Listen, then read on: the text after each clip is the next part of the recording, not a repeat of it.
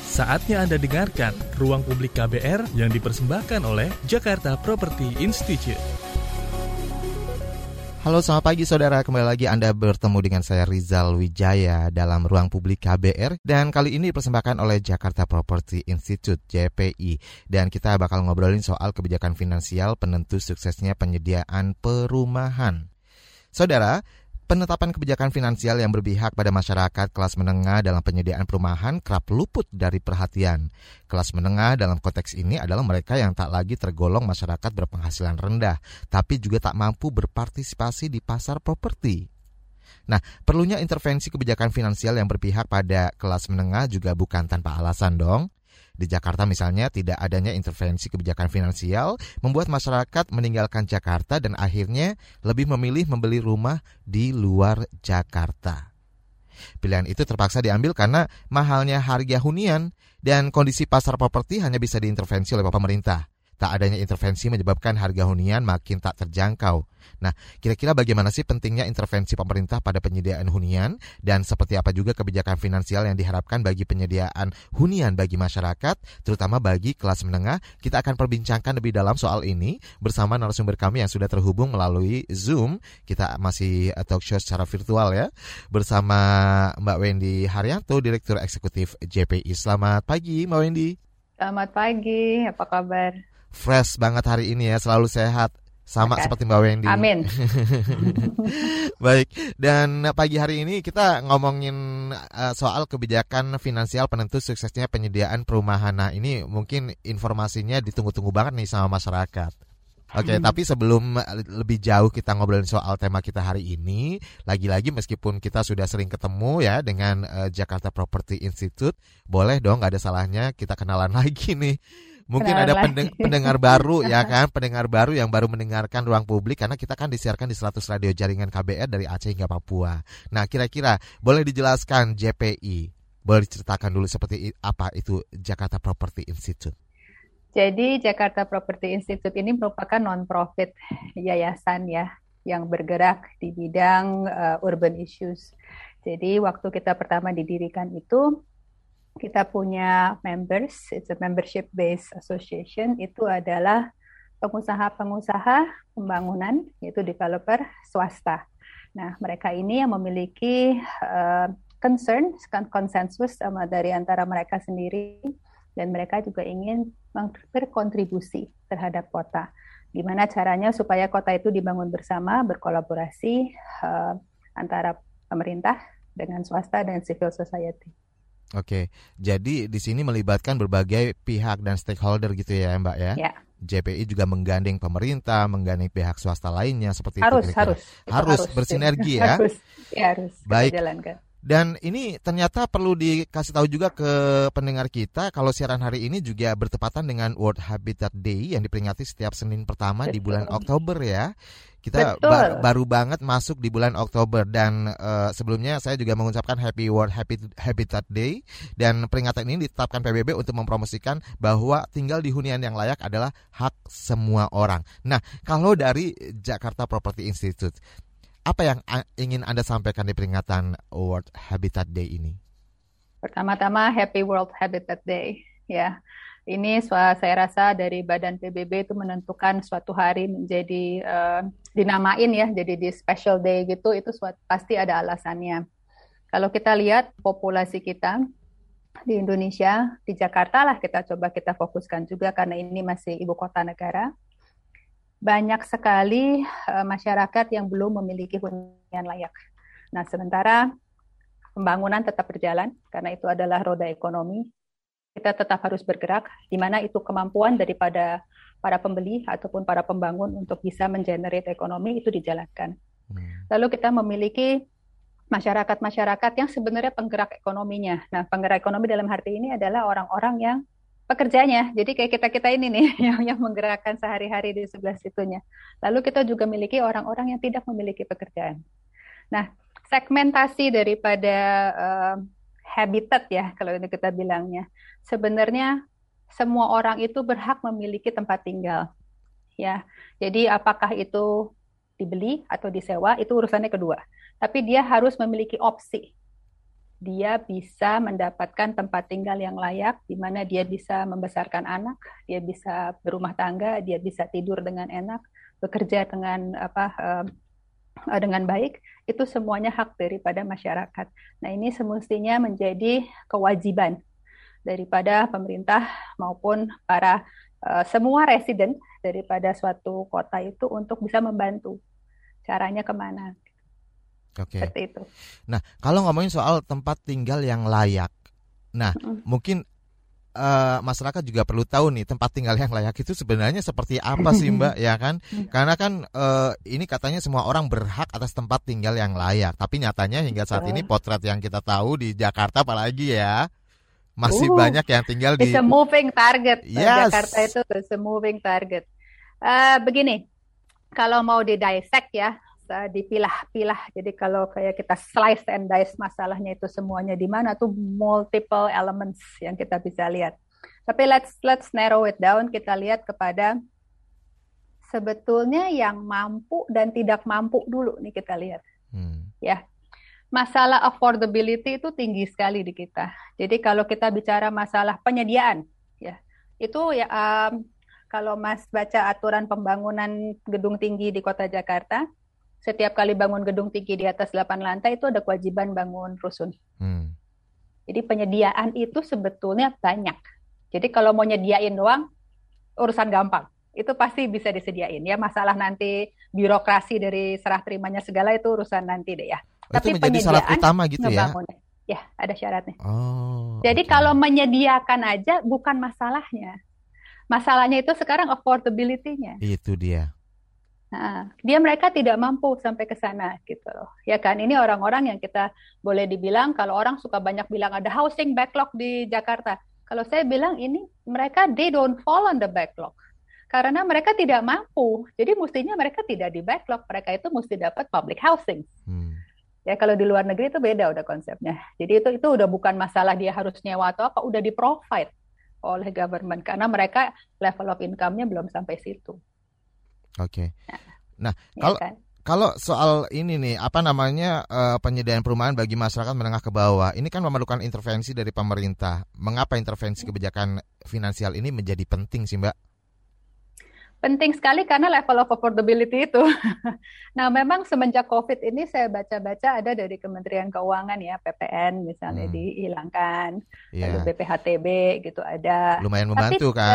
Uh, ada bantuannya, tapi tidak membantu untuk yang unaffordable ini. Jadi mereka kalau dari hari pertama udah tidak bisa afford, tidak bisa afford terus. Jadi itu, artinya itu, itu artinya gitu. artinya kebijakan yang seperti potongan PPN ini menjadi tidak tepat sasaran gitu. Uh, membantu untuk orang-orang yang misalnya kayak kita nih uangnya pas-pasan nih. ya, kita mau beli nih. kita mau beli rumah, kita bisa afford tapi hmm. aduh capek ya saya tiap bulan mesti bayar segini atau DP-nya misalnya gede atau gimana. Nah dengan bantuan tanpa PPN atau BPHTB dikurangin itu bantu. Hmm. Tapi kalau dari level pertamanya kamu udah nggak terjangkau, tidak terjangkau dan kamu tidak bisa apply KPA, KPR segala itu nggak bisa karena kamu memang secara finansial belum masuk kategori itu. You won't be able to afford dengan bantuan itu nggak bantu gitu. Hmm, itu okay. beda.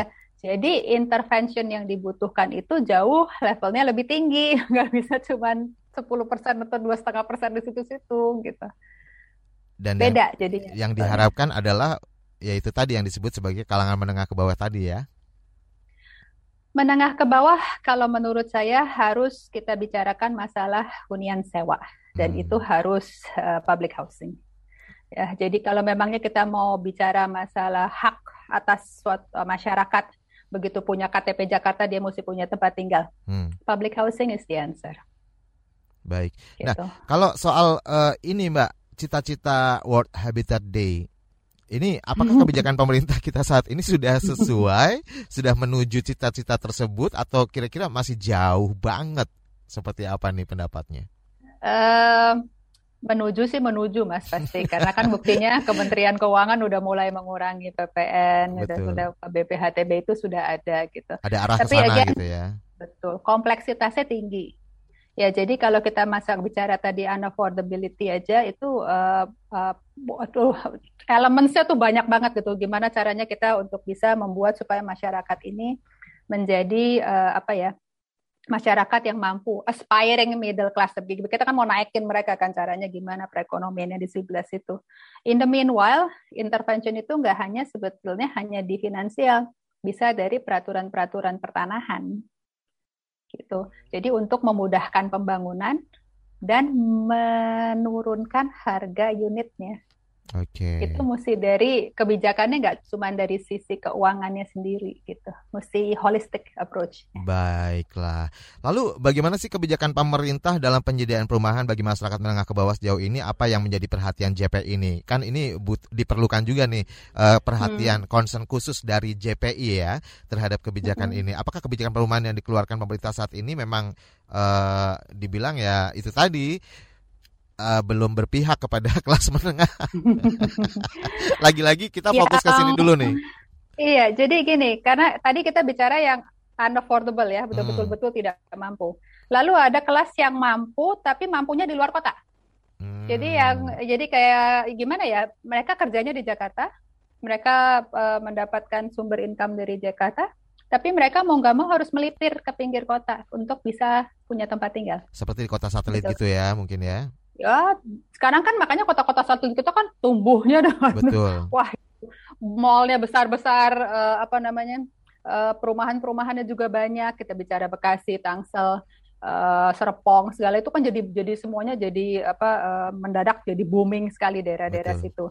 Karena ya itu salah satunya karena marketnya sebetulnya adalah masyarakat yang di Jakarta ekonomi di Jakarta tidak mampu beli di Jakarta mau nggak mau dia melipir ke pinggir gitu. Nah, waktu dia melipir ke pinggir ini, kerugiannya di mana? Kerugiannya adalah pajak-pajaknya itu semuanya dibayarkan di pinggir sini. Hmm. Dia beli rumah di sini, dia makan di sini, dia belanja di sini, semua di sini. Tapi income-nya dari Jakarta. Padahal kerjanya di sini ya, di Jakarta. So, it's a loss. It's a major loss untuk Jakarta. Nah, kalau ini kita tidak punya program untuk bisa mengembalikan mereka ke dalam kota lagi, itu sebetulnya kalau dihitung matematikanya sama aja dengan kita bikin financial policy intervention gitu lah dari situnya pengurangan apalah di sebelah situnya hmm. dihitung-hitung nominalnya itu bisa sama. Tapi ini movement yang besar dan ini butuh campur tangan banyak sekali kementerian untuk supaya bisa tarik balik orang-orang yang sudah tinggal di pinggir kota Jakarta. Masih bisa ya Mbak ya ditarik balik ya? Kalau ditanya, sekarang gini, mereka traveling keluar itu wah, satu setengah jam kira-kira hmm. kan. Apalagi sekarang Jakarta macetnya, astaga mas, minta ampun Jakarta kenapa jadi bendak jadi macet begini ya sekarang, jadi macetnya minta ampun. Mereka keluar, mereka pergi ke Jakarta tiap pagi satu setengah jam, hmm, betul. pulang kantor satu setengah jam lagi, itu tua di jalan. jam tua di jalan, ya kan? Kenapa mau di sana? Ya karena di sana lebih mampu. Lebih terjangkau. Udah gitu mungkin di sana juga mungkin eh, dekat dengan uh, supermarket, dengan apa rumahnya mungkin kalau weekend dia gampang di daerah. Betul. Secara fasilitas nggak kalah gitu ya. Betul. Nah, gimana caranya supaya itu elemen-elemen itu tidak hilang? Nah, di luar dari masalah pembiayaan, sebetulnya itu mungkin sekali kita punya itu di dalam kota Jakarta. Hmm ujung-ujungnya duit semuanya ya, ujung-ujungnya semua duit.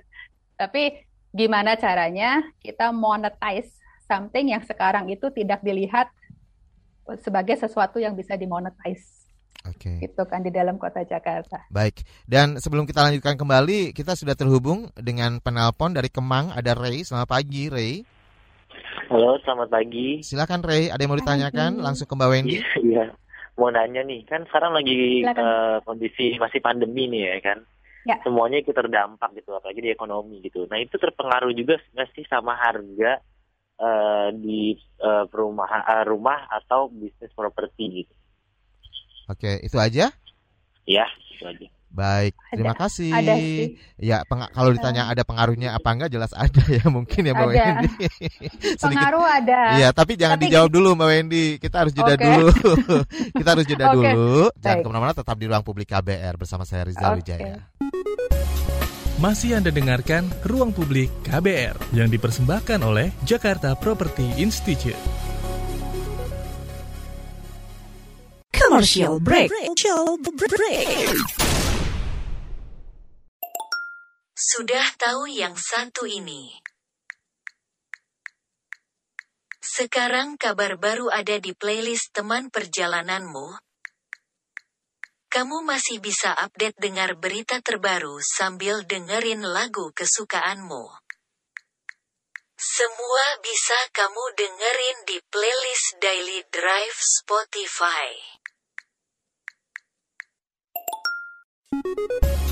Masih Anda dengarkan Ruang Publik KBR yang dipersembahkan oleh Jakarta Property Institute. Masih bersama saya Rizal Wijaya di ruang publik KBR. Kita masih ngobrolin soal tema kita hari ini yaitu kebijakan finansial penentu suksesnya penyediaan perumahan yang dipersembahkan oleh Jakarta Property Institute.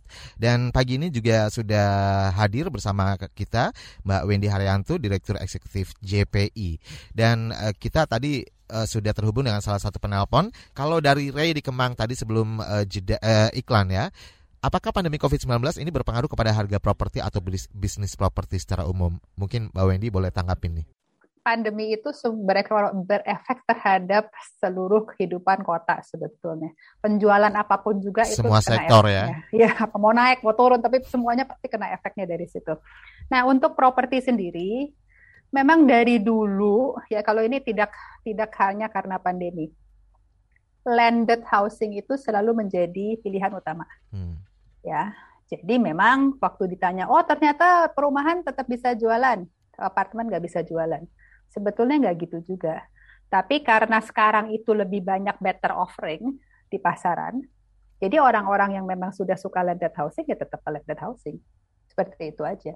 Jadi uh, tidak karena tinggal di apartemen itu lebih nggak sehat itu enggak. Hmm. Sebetulnya uh, apa namanya secara uh, hukum tanah biasanya yang orang suka nggak comfortable ya uh, strata dengan landed itu beda gitu. Dari situ sih sebenarnya efeknya. Apakah perubahannya signifikan? Biasa aja.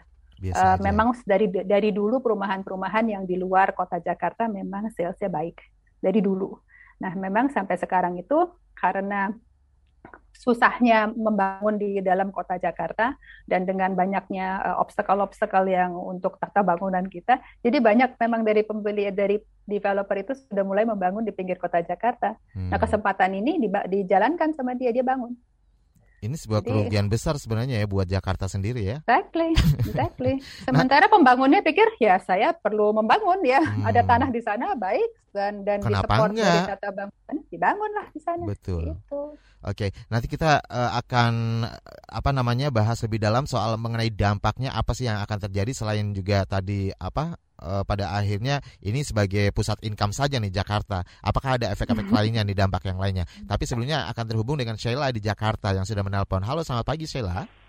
Pagi. Silakan Sheila. Uh, aku pengen bertanya dong, bagaimana sebaiknya kita mengatur keuangan sih yang bijak, yang agar kita bisa memiliki rumah gitu yang tetap gitu. Hmm, pengen punya rumah di mana emang? pengen di Jakarta mungkin di Jakarta di kawasan ini ya Tamrin atau Sudirman gitu ya yakin nggak? Optimis nggak? Optimis nggak? Optimis dong. Optimis dong. Oke terima kasih Sela di Jakarta. Iya. Ini bagus nih optimis nih pengen punya rumah di ring satu deh minimal ya. Ring satu. Um, cross my finger kalau nanti yang kita propose untuk uh, perubahan daripada hukum pertanahan kita bisa punya lebih banyak middle class housing di hmm. tengah kota Jakarta. Tapi itu agak panjang. Saya saya rasa Sheila tadi masih muda sekali ya, jadi mungkin bisa. Kesempatannya masih panjang. Kesempatan masih panjang.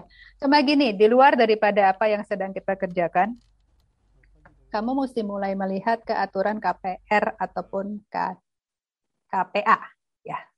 Nah, per bank itu beda-beda. Jadi uh, kamu mesti mulai kumpulin aturan yang mereka minta dan you need to comply itu dia punya aturan. Jadi misalnya kalau soal DP sih antara 5% 10% itu itu uh, masalah saving saja. Tapi di luar dari situ biasanya mereka suka minta credit check. Nah, kalau credit check ini yang kamu harus build up. If you don't have a credit check, kredit uh, apa kredit lah kredit background ya dalam okay. hal itu jadi kayak mungkin check. mungkin lolos by checking dan sebagainya seperti itu ya kira-kira ya. Ah, jadi kamu mesti comply. Jadi jangan totonya kamu pernah ngebakar bukan ngebakar apa misalnya punya credit card kamu max terus kamu kamu tinggal kalau gitu jelek udah langsung rekornya kredit macet gitu. Ah, Betul, hal-hal kayak gini mesti diperhatikan supaya waktu kamu siap apply KTA, KPA atau KPR itu langsung bagus kreditnya gitu. Karena untuk di ya approve kan? aja di bank itu susahnya minta ampun ya Mbak Wendy. Panjang prosesnya. Panjang. Panjang. Jadi kalau kalau nggak ada itu berarti kamu mesti ada yang support sponsor, hmm. kamu mesti ada kolateral, mesti ada apa jadi repot. Jadi uh, but things like that pay attention. Kadang-kadang anak muda suka nggak pay attention ya pakai ah. kredit card pakai apa gitu-gitu belanja. Berarti mesti diperhatikan. Itu, yes. Dari awal mumpung masih muda loh, Sela di Jakarta, jadi punya kesempatan untuk apa namanya memiliki rumah di Jakarta pun masih besar gitu ya Mbak ya kesempatannya ya. Amin. Amin. Baik, dan sekarang kita juga sudah terhubung dengan penelpon. Oh, masih masih uh, bersama produser ya. Baik, kalau ngomongin soal dampak nih, Mbak. Ini kan mm-hmm. bisa dijelaskan apa yang terjadi jika mereka yang ada di kelas menengah bawah ini tidak didukung dengan kebijakan penyediaan hunian yang terjangkau. Apa dampaknya bagi kota nih? Selain mungkin mm. ya itu tadi sudah dijelaskan tadi di awal. Dampak paling besar sih finansial, Mas. Finansial ya. tetap ya. Finansial paling besar. Ya semuanya ujung-ujungnya larinya ke bottom line, which is ke duit ya. Hmm. Jadi larinya ke situ. Finansial itu yang uh, akan menjadi suatu uh, dampak negatif terhadap kota Jakarta apabila kita punya workforce nih yang muda-muda. Katanya 60% kita punya populasi itu 30 dan di bawah 30 ya. Jadi uh, besar sekali komponen yang 60% ini. Nah kalau 60% ini semuanya nggak bisa beli rumah di dalam Jakarta, mereka ke pinggir ya kan. Yang makan booming pinggir-pinggir. Hmm. Apakah itu nanti akan membantu kota Jakarta? Workforce-nya yes. Tapi secara uh, income kota Jakarta kita it's, it's on a minus level. Gitu. Kita nggak bisa bikin orang-orang ini bekerja di Jakarta dan bisa jauh lebih efisien sebetulnya bukan masalah waktu ketika ngomong masalah uang itu mestinya bisa di apa ya di streamline dalam hmm. hal ini. Hmm. hmm, hmm. Gitu. Oke. Okay. Baik. Jadi uh, eh, JPI mengapa uh, terus concern untuk uh, apa namanya intervensi kebijakan finansial ini ya menjadi penting dalam penyediaan hunian. Nah, kira-kira wujud nyatanya nih intervensi kebijakan ya. finansial yang diharapkan ini yang seperti apa sebenarnya, Mbak? Satu, uh, jadi gini, kalau KPR atau KPA itu kan uh, DP sekitar 5-10 persen ya dari situ. Jadi kalau misalnya Mas Rizal itu siap dengan 10% atau lebih, maka Mas punya kesempatan untuk mendapatkan KPR KPA itu pasti lebih tinggi, gitu kan? Nah, sementara majority orang tuh pasti di bawah dari 10%. Nah, itu udah berat pasti. Nah, caranya gimana supaya ini bisa go? Satu, kalau misalnya ada intervensi policy seperti penurunan bunga KPR bunga KPR kita tuh masih salah satu yang tertinggi hmm. uh, di negara di compare negara-negara tetangga itu kita salah satu yang tertinggi. Terus tenor kita juga in general pendek. Kalau uh, kita dapat tenor panjang itu biasanya karena DP-nya kita besar atau kita punya sponsor bagus. Pengaruh Jadi pasti gitu ya? ada elemen iya ada elemen-elemen yang bikin oh ternyata karena dia baik kredit lainnya lalu ada surat sponsor dari pamannya misalnya yang ternyata punya apa gitu. Ya boleh tenornya diperpanjang. Tapi hal-hal seperti itu kan anomali. Hmm. ya kan? Nah mesti ada um, separate type of uh, apa namanya policy yang kita bisa jadi lembaga keuangan itu juga nggak takut kasih kredit ya kan? Tapi at the same time masyarakat tuh bisa mampu gitu apa mengambil dia punya kredit tuh caranya gimana di bank-bank atau di lembaga keuangan. Kalau di luar negeri di Singapura itu ada yang namanya CPF. Ya, jadi semua perusahaan itu sekian persen harus bayar per employee ya sekian persen ke CPF itu. Hmm. Employee-nya pun harus bayar. Nah, nantinya itu untuk apa? Untuk beli HDB. Jadi langsung disalurkan tuh ke sana. Jadi dijamin after a certain number of years uang ini nanti akan buat mampu untuk down paymentnya HDB gitu. Hmm. Nah di kita sebenarnya dulu ada jam sostek, sekarang ada BPJS, BPJS. sekarang ada itu. Sebenarnya secara konsep itu udah ada, mungkin belum dieksekusikan dengan baik ya. Kita dan, ada dan kabarnya infonya memang bisa dipakai kan untuk uh, uh, apa belum, namanya DP ya, gitu. Uh, bisa. Cuma dalam kurun waktu masa kerja ini. masa kerja berapa tahun gitu yes, gitu kali ya? Yes, seperti itu. Nah, nominalnya pun mungkin mesti di-adjust ya. Hmm. Jadi perusahaan-perusahaan juga mesti tahu dari situnya. Karena kan kita kepotong. Karyawan kepotong, Betul. si uh, perusahaan kepotong. Itu masuk terus tuh dulu di dalam situ kan. Uh, kalau dulu jam sostek tuh bisa tarik uang gitu kan ya, semuanya bisa ditarik begitu berhenti dari perusahaan tarik mendadak kaya gitu kayak menang lotre. kalau ini kayak di CPF itu nggak bisa setahu saya. Hmm. Itu memang ditaruh di situ untuk menjamin hari tuanya daripada si karyawan ini gitu. Dia akan punya down payment untuk HDB. Okay. Ini sih simple ways to do it ya. Sebenarnya elemennya tuh udah ada gitu. Ini kita penyaluran jadi supaya kita nggak kerjain silos, jadi semua departemen tuh bisa bekerja uh, dengan satu holistic approach. Targetnya adalah habitat. Jadi kita harus uh, mengupayakan supaya masyarakat kita punya tempat tinggal yang layak. Okay. Ini salah satu caranya. Gitu. Iya. Kenapa belum dilakukan juga ya Mbak ya? Aduh, amin, Mas Ria. There is a lot of political will at stake. nggak nggak mudah ngegolin program-program seperti ini. Betul. Um, ke depannya bisa ada apa nggak bisa aja. Kita Tapi permasalahan krusialnya apa sih, Mbak? Um, banyak, Mas Rizal. Kalau mau masalah itu kita bisa sampai besok ini. Yang paling krusial deh, yang paling krusial deh.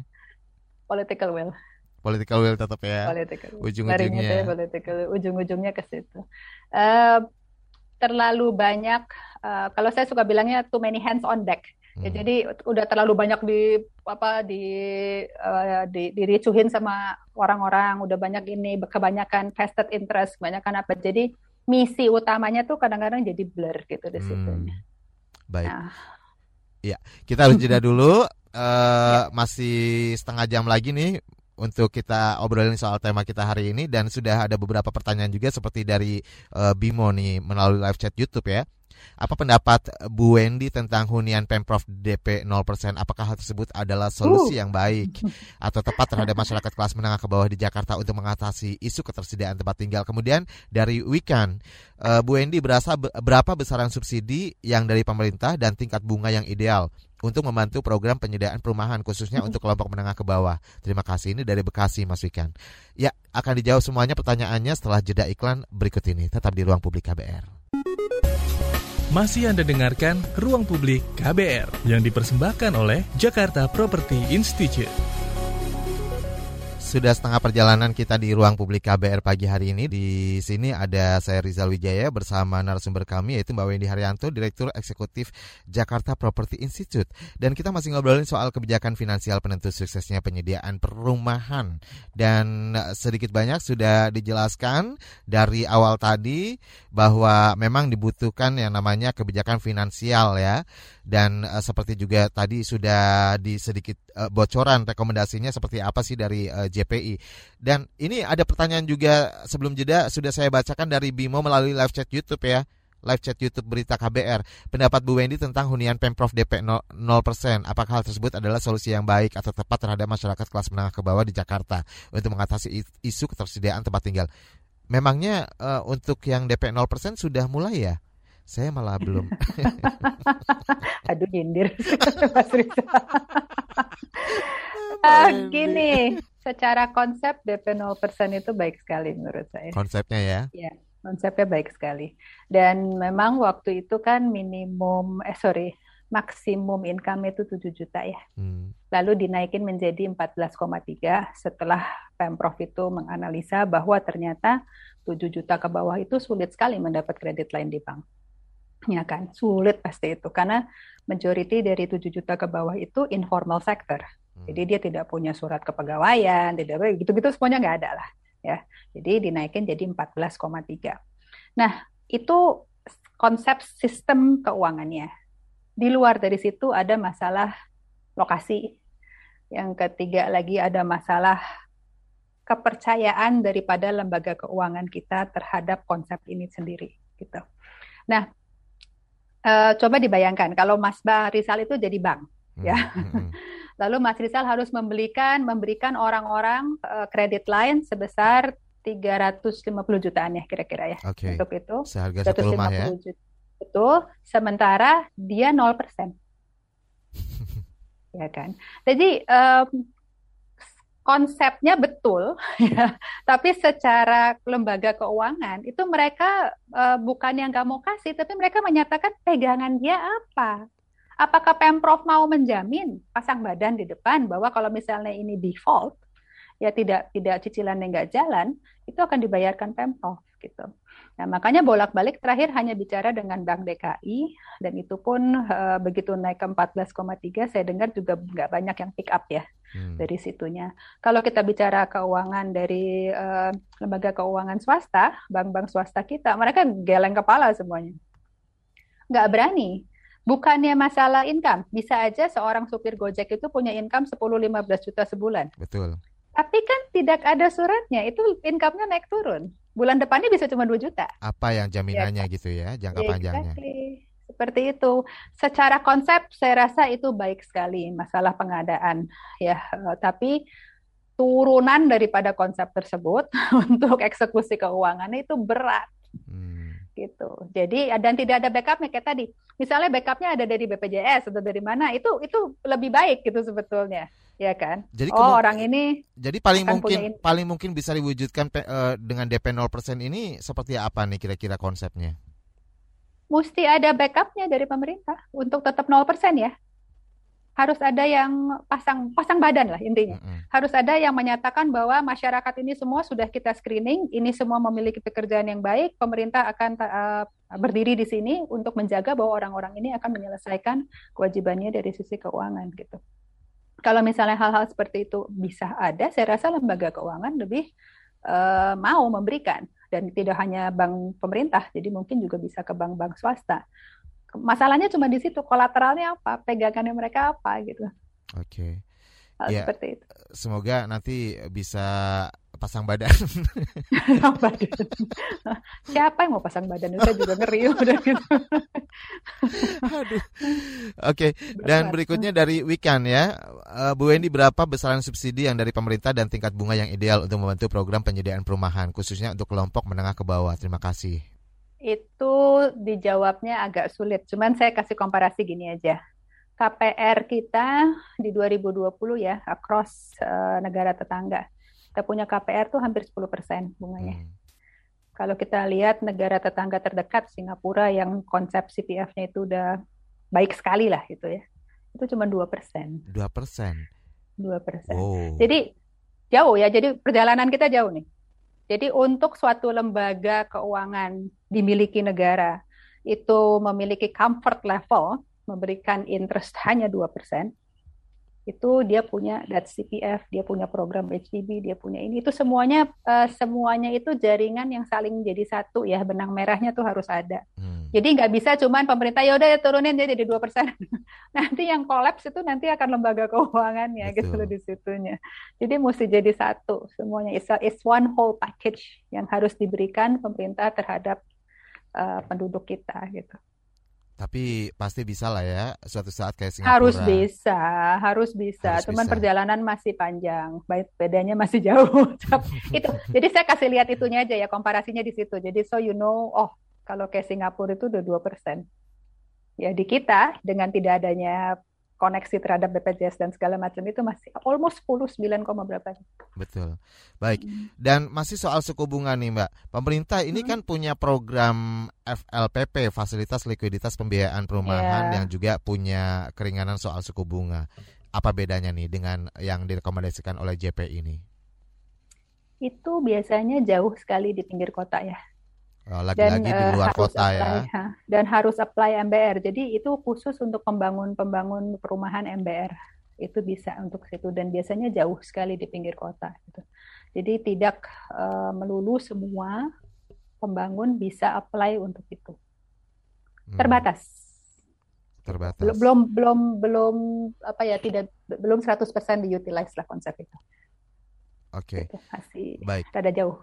Nah, ini kan pasti nunggu-nunggu juga nih buat uh, pendengar kita yang udah pengen banget hmm. memiliki rumah ya. Soal tenor pinjaman. Ini hmm. usulan dari JPI sendiri seperti apa nih? tenor itu sebetulnya uh, sepanjang mungkin lah kalau kita kan sebagai yang nyicil kita maunya wah sepanjang mungkin supaya bulanannya ringan gitu kan. Tapi kan tetap Cuman, harus disesuaikan dengan umur uh, ini ya pembeli. Nggak boleh nggak boleh lebih dari 55 atau 60 ya saya lupa ada okay. ada batasnya umurnya dari situnya. But gini, tenor itu juga terkait terhadap your credit line. Jadi uh, berapa panjang tenor yang kamu bisa dapatkan itu bergantung kepada berapa DP yang kamu bayar, ya kan? Berapa baiknya kamu punya kredit background hmm. gitu. Berapa banyak surat sponsor dari paman tante dan semuanya yang bisa kamu dapatkan gitu-gitu. Kolateral yang ada dan your tenor can be longer gitu dari hmm. situnya. Gitu. Semuanya itu balik-balik lagi ke kita punya uh, financial environment di negara ini di mana memang agak volatile ya jadi uh, begitu itu volatile ya makanya bunganya rada-rada tinggi terus gitu dari situ. Bunganya tinggi tenor apa tenor pendek gitu kan. hmm. kan karena lembaga keuangannya jaga jaga jaga kas gitu. Okay. jadi uh, tapi sebenarnya sederhananya semakin tenor panjang bukannya semakin malah memberatkan ya buat uh, uh, uh, si pengaju ini kredit? Betul. Tapi kan cicilan bulanannya dia lebih, lebih rendah. kecil Okay. Gitu. Jadi kalau misalnya dihitung bunganya aja sebel pasti. kalau uh. misalnya Mas Rizal ngitung bunganya pasti waduh ternyata yang dibayar baru bunganya doang selama uh. ini gitu. Betul. Tapi secara bulanan kalau Mas, Mas Rizal kayak saya gini orang gajian, kita kan mau tahu pasti. Hmm. Kita bayar per bulan berapa? Gitu kan. Dan biasanya tuh dihitungnya kan eh, nggak uh, boleh lebih dari 30% ya.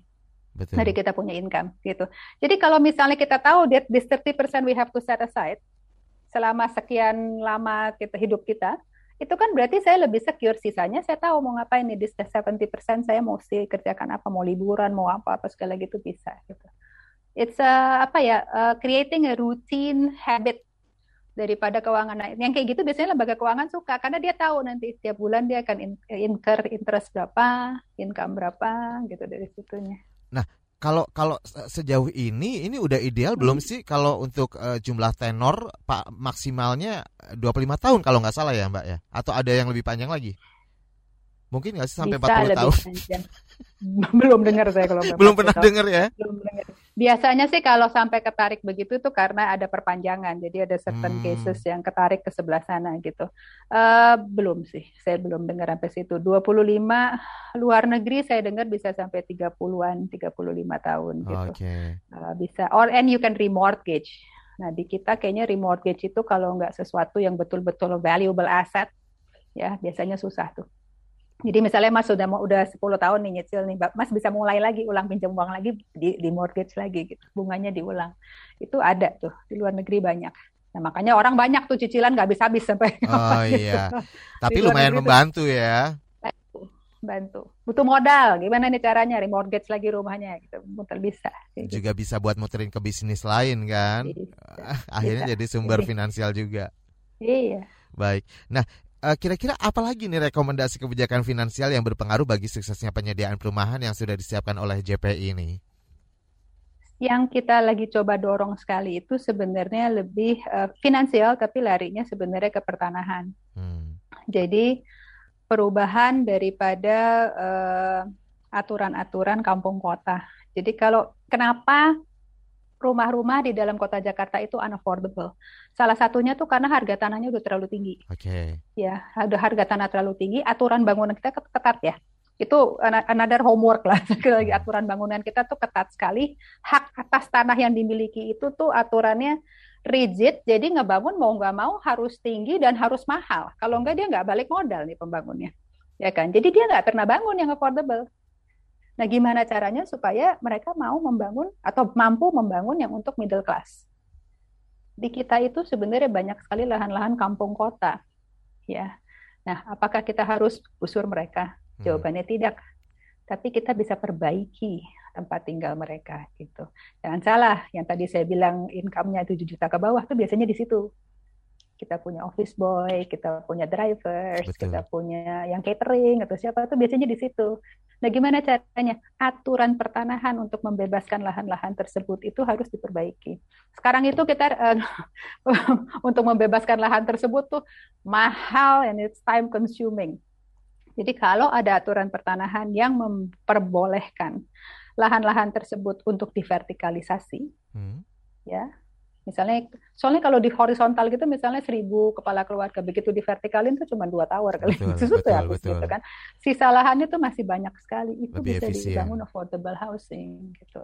Then it becomes cheaper untuk developer terjun dan membangun di situ. Tapi sebenarnya nah, di, pasti, kalau di dalam kota Jakarta sendiri itu masih memungkinkan banget ya, besar ya. Banget, masih banyak jalan-jalan deh kita muter-muter jalan-jalan pasti banyak kampung-kampung itu pasti banyak sekali gitu okay. sebetulnya tanah sehektar aja bisa dapat tiga tower gitu gitu pasti dapat gitu. So it again it takes it takes apa ya nah policy intervention untuk ini. Mau diadain di tengah kota bisa. Hmm. lahannya masih ada. Tapi ya gini again lari-larinya lagi political will dan ujung-ujungnya duit okay. harus di harus bisa di streamline gitu tapi kan bagi masyarakat sendiri ketika uh, dibangun seperti itu nih yang diharapkan oleh JPI yang direkomendasikan vertikal gitu ya. Artinya uh, masyarakat juga butuh akses untuk ke sananya lebih mudah ya kan? Nah, apakah ini juga uh, apa namanya sudah bisa juga nanti diwujudkan yang bersinergi gitu loh? Uh, kita akan uh, jawab tapi setelah jeda ya Mbak Wendy ya. Jangan ke mana-mana tetap di ruang publik KBR bersama saya Rizal okay. Wijaya. Masih Anda dengarkan Ruang Publik KBR yang dipersembahkan oleh Jakarta Property Institute. Commercial break. Commercial break.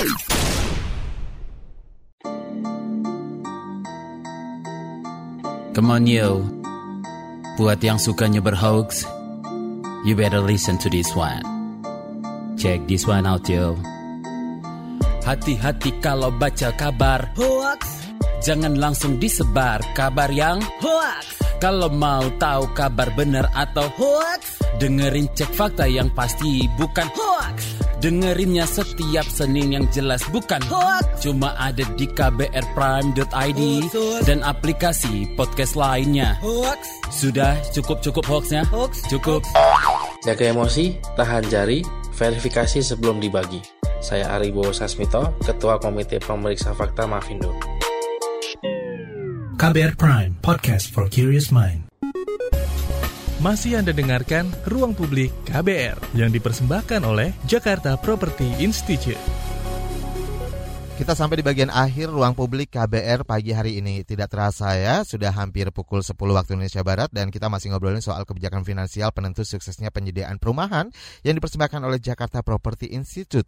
Dan kita juga masih terhubung dengan Mbak Wendy Herianto, uh, Mbak Wendy Haryanto ini selaku Direktur Eksekutif JPI. Dan untuk Anda yang sudah bertanya melalui uh, live chat YouTube, nanti kita akan coba bacakan uh, lagi ya. Tapi sebelumnya saya penasaran nih tadi mengenai perumahan apa namanya vertikal gitu ya.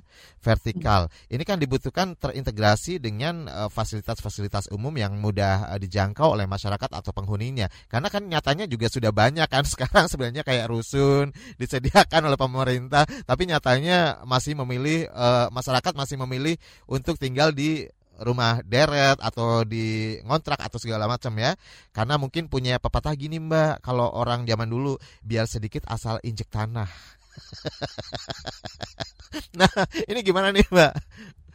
Oke, memang pengadaan uh, rumah rusun-rusun selama ini mm -hmm. kan biasanya dengan lahan-lahan dari pemprov di mana dia ada dia uh, bisa beli tanah di mana jadi pengembang itu yang waktu itu kena kewajiban untuk membangun rusun jadi tinggal bangun itu tanahnya di situ unfortunately tanahnya tuh jauh-jauhnya minta ampun ada malah yang saya pernah ke sana tuh empat jam ya.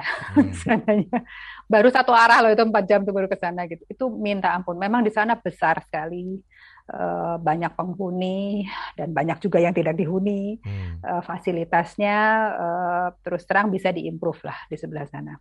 Jauh sekali dari transportasi umum. Nah yang kita usulkan urusan-urusan kampung kota ini namanya aja kampung kota kampung berarti kota. di kota ya itu within walking distance semuanya dengan kita punya transportasi umum. Jarak jauhnya paling paling jauh jalan mungkin 400-500 meter. Untuk nyampe ke Transjak atau MRT atau LRT atau Gojek punya stasiun. Itu hanya segitu gitu loh jarak-jaraknya. Jadi memang sudah kita perhitungkan untuk orang-orang mau kembali ke dalam kota Jakarta, itu pasti mereka mau tempat tinggal yang memadai Betul. Salah satu pancingannya apa nih supaya mereka ke kantor cepat, makan juga gampang, apa uh, daerahnya juga aman kan seperti itu. Itu kita harus membangun hal-hal yang arahnya lebih ke mixed use development, memang uh, ditumpuk harus di situ dan itu harus tengah kota dan harus dekat dengan transportasi-transportasi yang ada sekarang. Dan lahan-lahannya baik Mas Rizal. Oke. Okay. Cuman butuh eh, perubahan-perubahan aturan. Baik.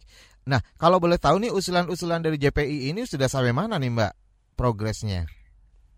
sudah sampai ke level kementerian sudah uh, dan kita jalanin terus ya. Karena saya ngerti uh, usulan-usulan gini mungkin kalau kita bicara dengan bapak dan ibu menteri kita itu mungkin setinggi orang mungkin ya. Kita dia punya apa proposal apa segala gitu. Jadi uh, dia pasti sulit juga untuk fokus dan uh, spend time untuk hal-hal seperti ini. Karena ini butuh uh, pekerjaan yang lumayan rumit lah. Timnya juga harus dibentuk gitu.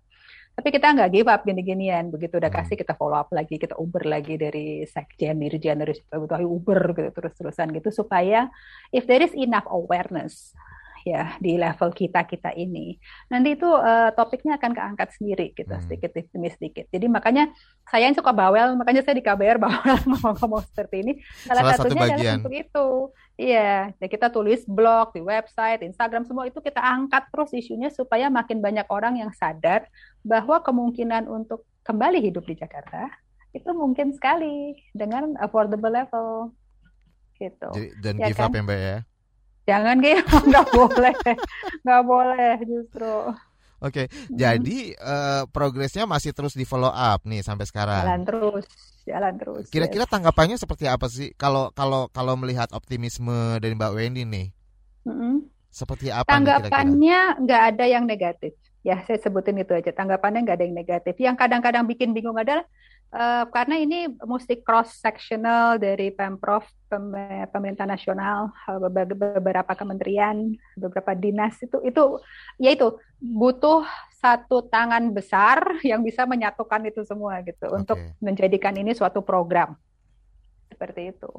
Jadi goalsnya itu ya, boleh dijelasin lagi ke uh, pendengar kita, ke masyarakat dan sekaligus kepada pemerintah barangkali ya, supaya mendengar dan mendengar lagi. Ini bentuk Betul. jadi uh, da, salah satu bentuk juga follow up melalui udara. ya.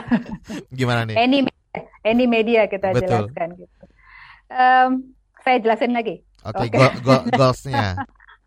Goalsnya adalah supaya semua masyarakat yang memegang KTP Jakarta kita memiliki hak untuk bisa tinggal di Jakarta, memiliki sumber ekonomi di Jakarta, hidup dengan aman, tentram, berkeluarga, cari makan gampang, semua itu. Karena kenapa kita punya KTP Jakarta itu okay. hak kita gitu. Ya kan? Masalah kewajiban nanti kita ngomongin di sesi selanjutnya. Baik. But itu hak kita. Nah, caranya gimana supaya kita bisa mendapatkan hak-hak kita? Kita mesti bersuara. Nah, selain kita, karena hari ini kita ngomongin masalah tempat tinggal, ya kita langsung bersuara. Saya kok KTP Jakarta, tapi saya mesti tinggalnya di Bekasi. Saya bolak-balik satu hari tiga jam. Uh, saya nggak punya waktu ketemu anak. Makan juga di, di kereta ngambil makan biar cepat aja. Saya capek tiap hari. That's not a life gitu buat saya, Betul. ya kan? Nah itu mesti diperbaiki. Nah caranya untuk perbaiki gimana? Nggak ada cara lain sebagai warga kita harus cerewet. Ya, kita harus mau bersuara jangan dipikir ah saya cuma satu orang nanti nggak pasti nggak didengar. Okay. No, it's it's the collective consensus concern terhadap kota ini yang Baik. akan bisa memperbaiki kehidupan kita. Jadi dibutuhkan masyarakat juga untuk lebih speak up lagi ya untuk soal yes. hak ini ya karena hak semua orang juga apalagi yang mempunyai KTP Jakarta. Jakarta. Seperti itu kira-kira ya Mbak Wendy ya. Mm-hmm. Baik, dan setelah obrolan ini pagi hari ini mudah-mudahan juga nanti masyarakat akan terbiasa ngobrolin bukan lagi ngobrolin soal artis atau selebgram tapi ngobrolinnya soal kebijakan ini ya. Yes. Ya gitu sih. Jadi obrolan sehari-hari biar iya. biar cepet nyampe ya goalsnya. Iya. Oke, terima kasih sekali Mbak Wendy. Lagi-lagi seneng banget bisa ngobrol sama Wendy ngalir terus gitu ya dan tahu-tahu waktunya habis. Oke. Okay. Kapan-kapan ketemu lagi pasti ya Mbak Wendy ya. Baik Mas Rizal, terima kasih waktunya. Oke, terima kasih juga buat pendengar yang sudah mendengarkan kami di ruang publik KBR bersama Jakarta Property Institute. Saya Rizal Wijaya harus segera pamit. Terima kasih, salam. Baru saja Anda dengarkan Ruang Publik KBR yang dipersembahkan oleh Jakarta Property Institute.